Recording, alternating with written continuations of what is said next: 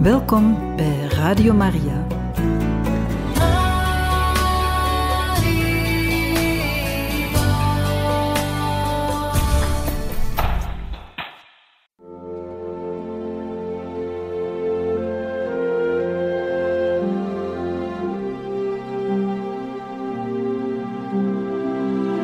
Beste luisteraars van Radio Maria, welkom bij het programma Catechismus. Een overweging bij de geloofschat van de kerk.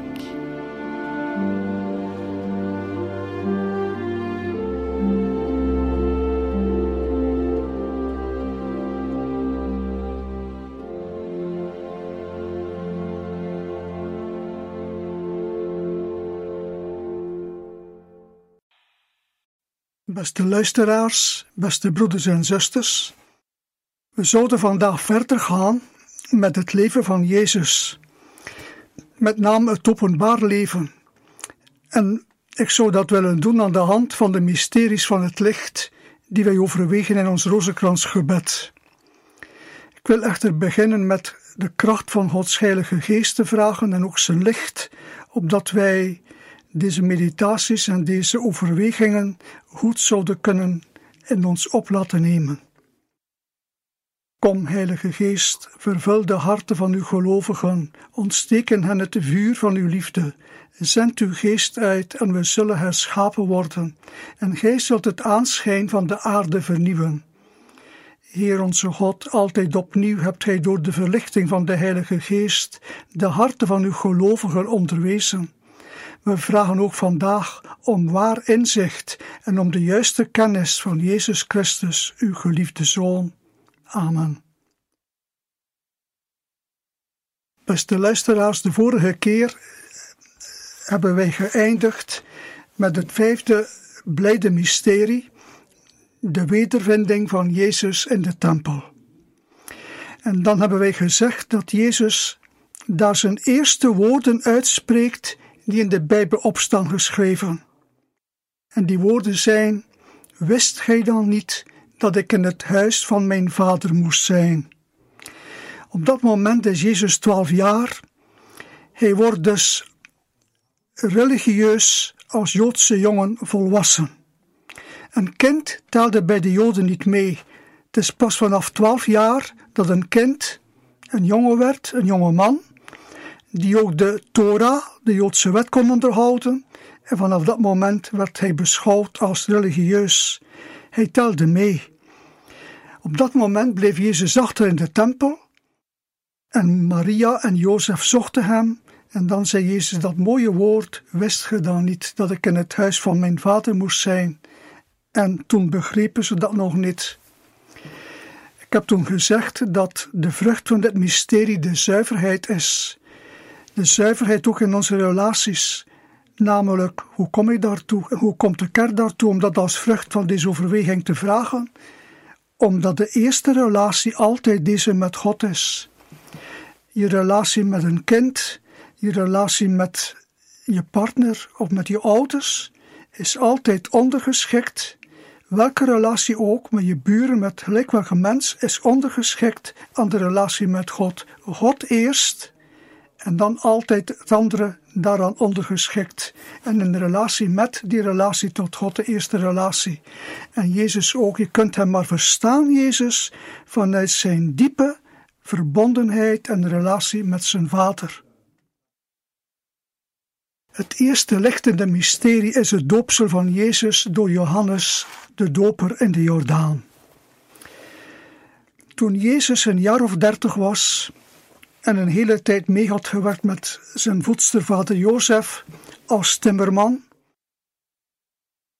Technon staat er daar eigenlijk in het Grieks. Dat wil ik zeggen handwerkman. Men veronderstelt dat dat een kleine aannemer was. Jozef was een kleine aannemer die kleine huisjes zette, meer dan een timmerman. Die zette kleine huisjes en Jezus werkte daaraan mee. Maar Jozef was ondertussen gestorven en toen Jezus een jaar of dertig was, is hij van huis weggegaan, heeft hij Maria verlaten. En hij ging, omdat hij gehoord had dat daar een heel beweging aan de gang was, daar in het land van Judea, in het zuiden van Palestina. Hij ging in de rij gaan staan bij de zondaars die zich laten dopen door Johannes de Doper. Jezus heeft nogthans geen zonde gedaan. Hij is zondeloos, zoals ik vroeger al gezegd heb. Hij beleidt ook geen zonden, zoals de andere dopelingen van Johannes de Doper. Maar hij neemt onze zonden op zich. Met onze zonden gaat hij in de Jordaan gaan staan en laat zich daar dopen. En daar worden alle zonden van de mensen afgewassen.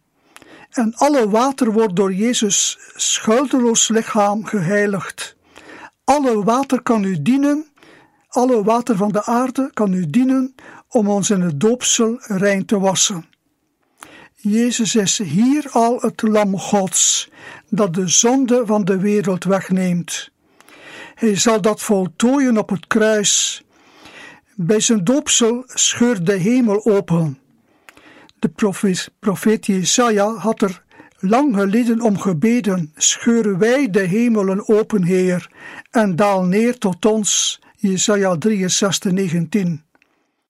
De Heilige Geest daalt neer in de gedaante van een duif, en de Vader spreekt uit de hemel: Gij zijt mijn welbeminde zoon, in wie ik mijn welbehagen heb. Die Heilige Geest die neerdaalt over Jezus, in de gestalte gedaante van een duif, dat herinnert ons aan de zondvloed. Noach liet een duif los toen het water al begon te zakken. En die duif keerde terug met een olijftakje in de bek. De zondvloed was voorbij, de aarde was gedoopt. En die zondvloed, volgens de Bijbel, kwam er omdat de mensen zo in zonde leefden. Heel de aarde werd verdelgd. Alleen Noah met zijn gezin en met alle diertjes in de ark werden gered. Zo luidt het verhaal en dat is heel mooi. Die duif hier in Jezus doopsel is die duif die ook terug in de ark komt en uiteindelijk wegblijft en haar pootjes neerzet op de gedoopte aarde. De zondvloed was een doop, de zonde was weg, met Jezus doopsel ook, de zonde is weg. Jezus heeft ons verlost. Dat is al een ingaan van Jezus naar Golgotha op het kruis. God zegt tegen zijn zoon Jezus: Hij zijt mijn welbeminde, in wie ik wel behagen heb, en dat gebeurt ook in ons doopsel. De Heilige Geest komt over ons en ook wij worden met Jezus en in Jezus kind van God.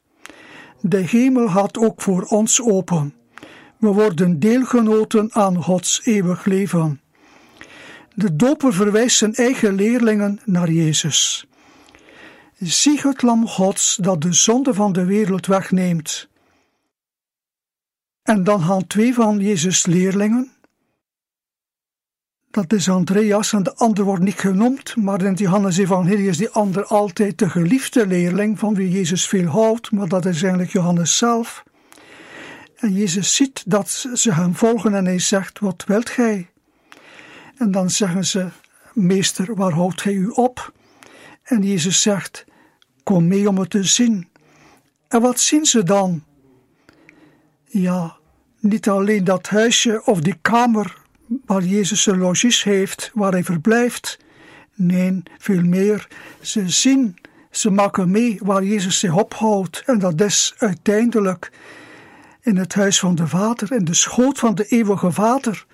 Zoals Johannes het al in zijn proloog gezegd had, de enige geboren God die in de schoot van de Vader is. Hij heeft ons God doen kennen. Johannes 1,18. Dus dat doopsel van Jezus is eigenlijk al het begin van onze verlossing.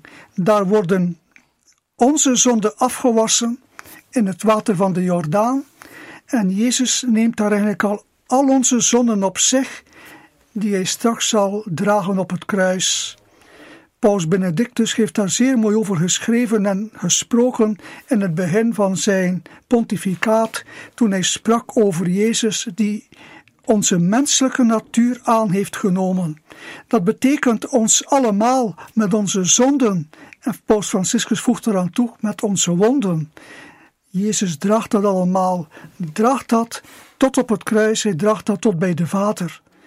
Maar nu zijn we nog niet aan het kruis. Jezus is gedoopt, heeft de Heilige Geest gekregen en hij wordt dus stond naar de woestijn gevoerd om daar eigenlijk uit te maken in een retraite van 40 dagen wat eigenlijk zijn zending is, hoe dat hij het moet doen. En ik kan het op vele manieren doen, dat zijn de beproevingen, de bekoringen in de woestijn. En zo kunnen de macht grijpen, ik kan eer zoeken en ik kan succes zoeken en enzovoort, maar dat doet Jezus niet. Jezus brengt ons eenvoudig de Vader, het Rijk van God.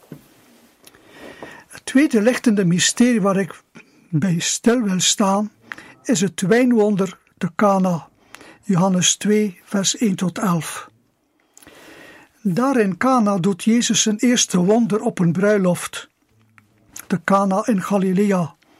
Op een gegeven ogenblik is er echter geen wijn meer. Maria, Jezus' moeder, merkt het en ze zegt het aan haar zoon. Maar Jezus zegt: Vrouw, wat is er tussen u en mij? Nog is mijn uur niet gekomen. Het uur is het uur van Jezus kruisdood. Toch zegt Maria tot de bedienden: Doe maar wat hij u zeggen zal. En Jezus laat dan zes kruiken van elk ongeveer 100 liter met water vullen en laat ervan aan de tafelmeester brengen, die dat proeft en die zegt: Maar jullie hebben de beste wijn tot nu toe bewaard. Hij weet niet van waar die wijn komt, maar de bedienden weten het wel. De diakonoi staat er daar. De diakens van de eerste kerk weten wel van waar dat Jezus zijn wijn haalt, van waar het allemaal komt. Jezus' leerlingen zien dat. Ze zien dat teken en ze geloven in hem. Er wordt in dat verhaal van de bruiloft van Cana niet gezegd wie de bruid is en wie de bruidegom is. Eigenlijk gaat het om de bruiloft tussen de Zoon van God en de mensen. Maria is daar het prototype van onze kerk, van ons. Zij is met Jezus' moeder. Zij is wel Jezus' moeder, maar ze is ook zijn eerste leerlinge. En als dusdanig is ze ook de bruid, hoe raar dat het ook klinkt. Jezus' moeder is hier bruid, vandaar dat Jezus juist zoals op het kruis zou zeggen tegen zijn moeder, niet moeder, maar vrouw, vrouw. Dat is altijd dat Maria meer is dan alleen maar Jezus' aardse moeder. Die vrouw heeft een heilsbetekenis. Die is de moeder van alle volken en van alle mensen. Die, die is onze moeder. Die is de bruid, die vertegenwoordigt ons bij God. Dus er is geen wijn meer. En Jezus zegt: Vrouw, wat is er tussen en mij? Nog is mijn uur niet gekomen. En toch, Maria, ze zegt tegen de bedienden: Doe maar wat hij u zeggen zal. Ook wij mogen naar Maria gaan en horen dat zij hetzelfde zegt tot ons. Voor ons komt het erop aan te doen wat Jezus zegt. Jezus maakt van water wijn. Dat betekent dat de messiaanse tijd is aangebroken. God komt bij de mensen wonen. En nu krijgt alles kleur en smaak. Het smakeloze water van het Oude Testament in die zes stenen kruiken van 100 liter elk, die wordt heerlijke wijn, wijn van de beste. Die wijn zal Jezus op het laatste avondmaal veranderen in zijn kostbaar bloed. Dat gebeurt nog in elke Eucharistie. Jezus brengt pit in ons eentonige leven. En dan komen wij aan het derde lichtende mysterie. Jezus spreekt het Rijk Gods en roept op tot bekering. Dat is het kernpunt en dat is eigenlijk heel Jezus openbaar leven. Jezus gaat rond door Galilea en hij zegt: De tijd is vervuld en het Rijk Gods is nabij. Bekeert u en gelooft in de blijde boodschap. Jezus zegt wat God van ons wil en vraagt dat wij ons bekeren tot Hem. Jezus zal de armen en hen die treuren zalig prijzen. In zijn zaligspreking in Matthäus 5. Hij zal zeggen: Je hebt gehoord dat er gezegd is, in het oude verbond met name, bijvoorbeeld: Je zult niet doden. Maar ik zeg u: Wie vertoornd is op zijn broeder, heeft al zijn broeder gedood. Inderdaad, moord, dat begint niet met de doodslag zelf, dat begint met de eerste toornige blik op je broer of je zus. En als je dat niet van je wegneemt, ja, dan kan dat tot, tot doodslag leiden. Jezus verinnerlijkt hier de, de Joodse wet, de Torah. En hij doet dat ook met een ander voorbeeld. Hebt gehoord dat er gezegd is: je zult geen echtbreuk plegen. Maar ik zeg u, wie naar een vrouw kijkt om haar te beheren, heeft in zijn hart al echtbreuk met haar gepleegd. Matthäus 5, 21 tot 28. Inderdaad, echtbreuk dat begint niet in bed. Echtbreuk begint met de eerste begeerige blik. En als je je ogen niet kunt bedwingen en je afhoudt van wat eigenlijk je niet toekomt, denk aan dat vijfde blijde mysterie. God eerst en nooit, ongeoorde, nooit ongeoorloofde relaties. Alles moet in evenwicht blijven en in harmonie met die verhouding met onze Hemelse Vader. Jezus spreekt hier, dat is belangrijk, met gezag, met hetzelfde gezag als dat van God zelf. Jezus zegt, je hebt gehoord dat er gezegd is, in de Torah met name, maar ik zeg u. Wie is Jezus wel dat hij dat zegt met datzelfde gezag? Hetzelfde gezag als dat van de Torah, het gezag van God zelf met andere woorden. Dat zullen de Joodse leiders niet nemen. You give the healing and grace our hearts always hunger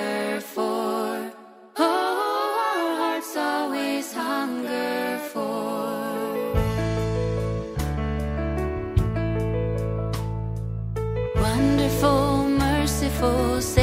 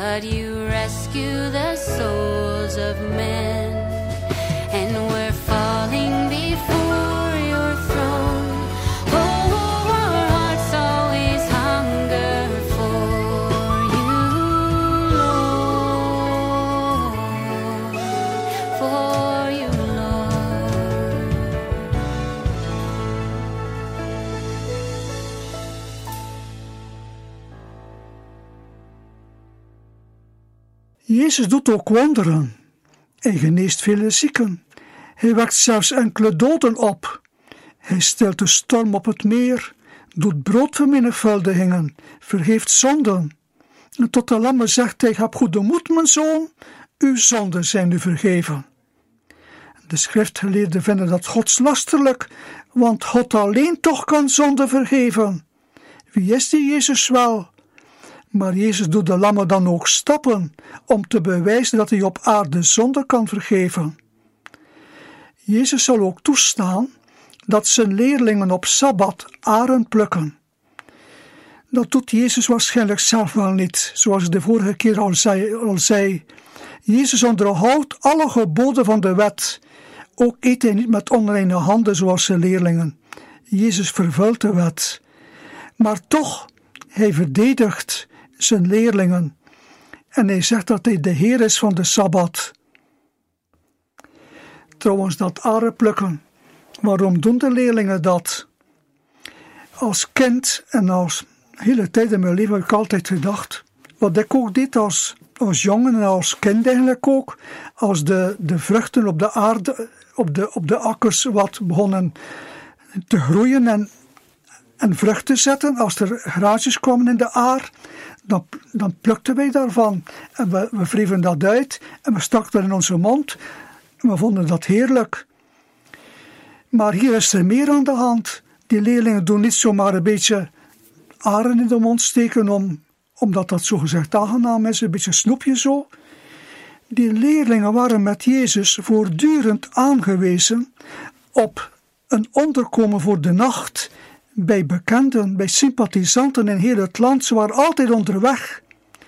En het was iedere avond hopen dat zij een onderkomen zouden vinden bij mensen die hen kenden, bijvoorbeeld bij Lazarus en zijn zussen, Maria en, en Martha. En dat ze dan ook wat proviant zouden meekrijgen voor de dag die komt. Die dag of die nacht hadden ze geen onderkomen gevonden waarschijnlijk. De leerlingen hadden honger. En dat zegt Jezus ook, als je honger hebt moet je eten, zegt hij tegen de fariseeën die de leerlingen beschuldigen dat ze iets doen op Sabbat wat niet mag. En waarom mag dat niet aren plukken? Aren plukken, dat is maaien. Dat is maaien. Dus dat is zware arbeid. Hoe ver is dat gekomen dat ze dat zo zien, beste mensen? Dus ze hadden eigenlijk van de Joodse wet een onmogelijke zaak gemaakt. Ondraaglijke lasten, zegt hij, legt hij de mensen op de schouder en zelfs steek je geen vinger naar uit, zegt hij tot de leiders van het volk, met name tegen de fariseeën. Dus aren plukken, dat is maaien. En aren uitwrijven in je hand, zodat de graantjes eruit komen, dat is dorsen. Wat in die tijd ook zware arbeid was. Was met de vlegel of, of met de stok daarop slaan op, op die aarde om het graan eruit te krijgen. Maaien en dorsen is zware arbeid. De Sabbat dient om te rusten, dan mag je niet werken. Vandaar dat ze Jezus leerlingen beschuldigen. Maar Jezus zegt, de Sabbat is er voor de mens en niet de mens voor de Sabbat. Ik ben Heer van de Sabbat. Dat gaan ze niet nemen, de Joodse leiders. Hij tast de Sabbat aan. En op een bepaald moment zegt Jezus zelf, zelfs, ik en de Vader, wij zijn één. En zelfs had het zover in Johannes hoofdstuk 8, vers 58, dat Jezus zegt, voor Abraham werd, hij moet weten, Abraham leefde 1800 jaar voor Christus. Voor Abraham werd, geboren werd dus, ben ik, zegt Jezus. En ben ik, dat is de godsnaam die God sprak tot Mozes op de berg, niet bij het brandende braambos. Ik ben die ben. Als je dat hoort bij Johannes en ook in dat evangelie, ik ben, maar altijd zeggen, ik ben God. Dat is Jezus die dat eigenlijk zegt, die de godsnaam zich toe-eigent. En dat is hij ook. De Zoon van God, God de Zoon. Zoon, maar als God, maar als Zoon. Toch doet Jezus niets uit zichzelf. Altijd bidt hij tot zijn Vader.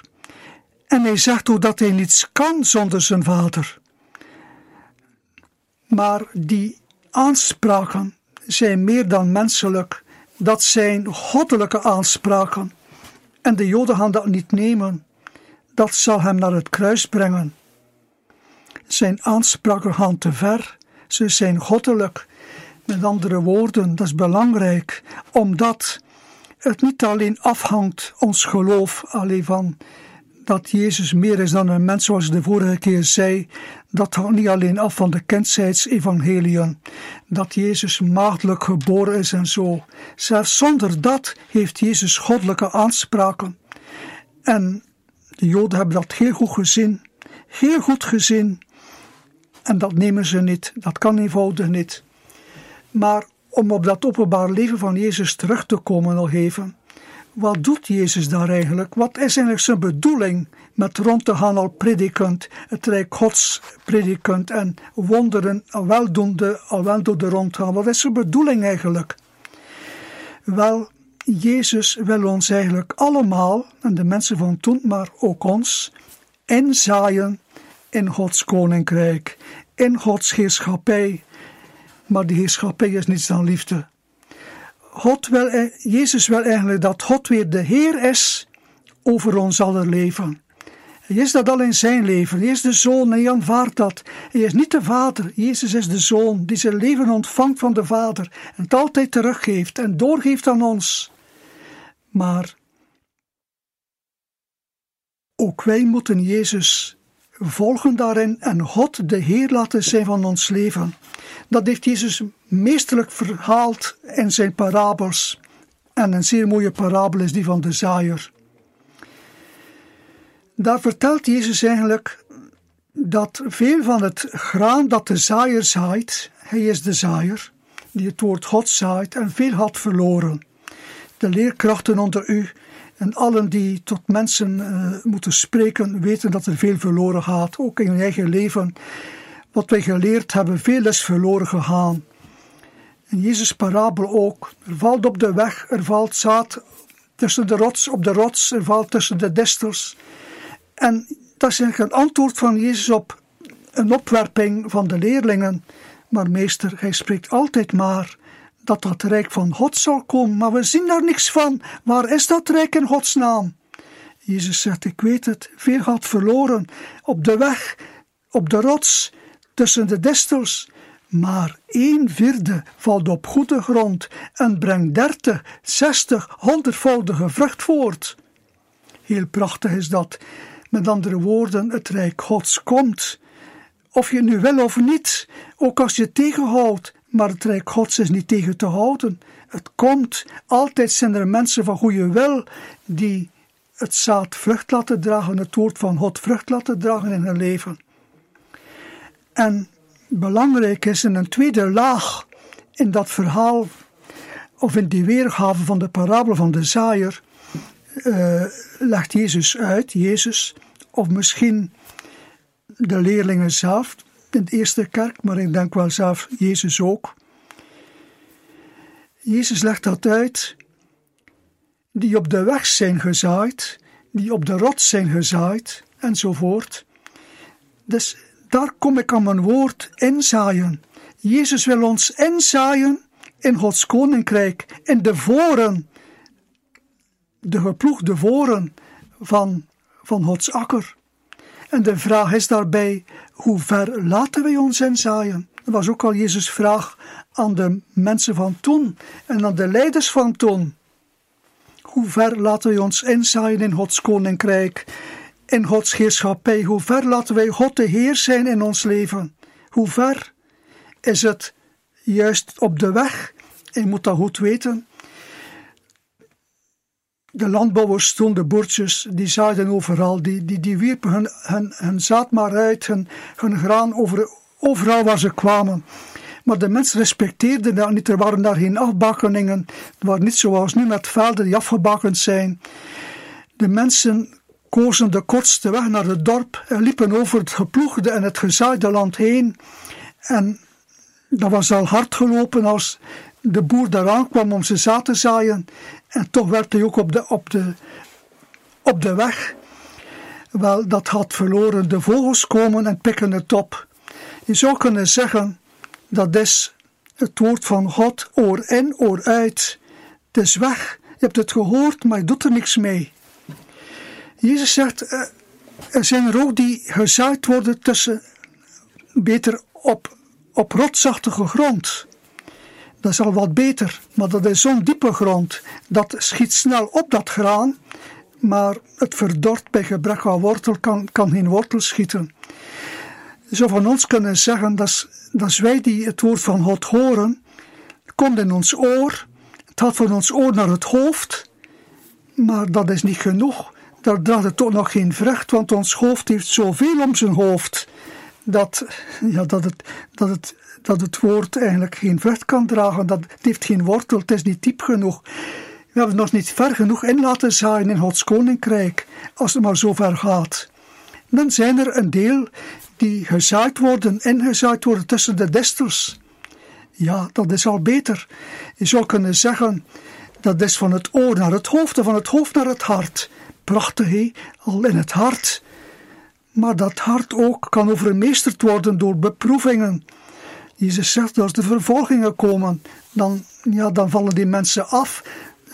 Ze, houden wel van Jezus' woord en van Gods woord en van Gods rijk, maar het is niet diep genoeg.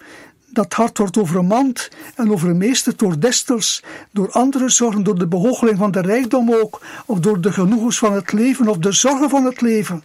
Ook dat is niet ver genoeg. Wat moet het dan wel zijn? Wel, in goede grond gezaaid worden, dat betekent oor in, oor uit, maar van het oor naar het hoofd en van het hoofd naar het hart. En vanuit het hart krijgt dat woord handen en voeten. Het wordt tastbaar in ons leven. Het wordt ons leven. Het Rijk Gods, ja, krijgt gestalte in ons dagelijks leven. Wij beginnen God graag te zien en we beminnen ook elkaar. Hebben geen hard woord meer voor elkaar. We doden niet meer. We vloeken niet meer. We verwensen elkaar niet meer. We zijn niet meer jaloers.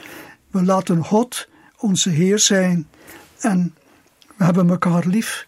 De vervulling van heel de Torah die Jezus brengt, die Jezus verinnerlijkt. De Torah die Jezus verinnerlijkt. Uiteindelijk komt het erop aan op de liefde. Zoals God liefde is, moeten wij elkaar graag zien en God wederliefde geven. En die twee zijn onlosmakelijk met elkaar verbonden.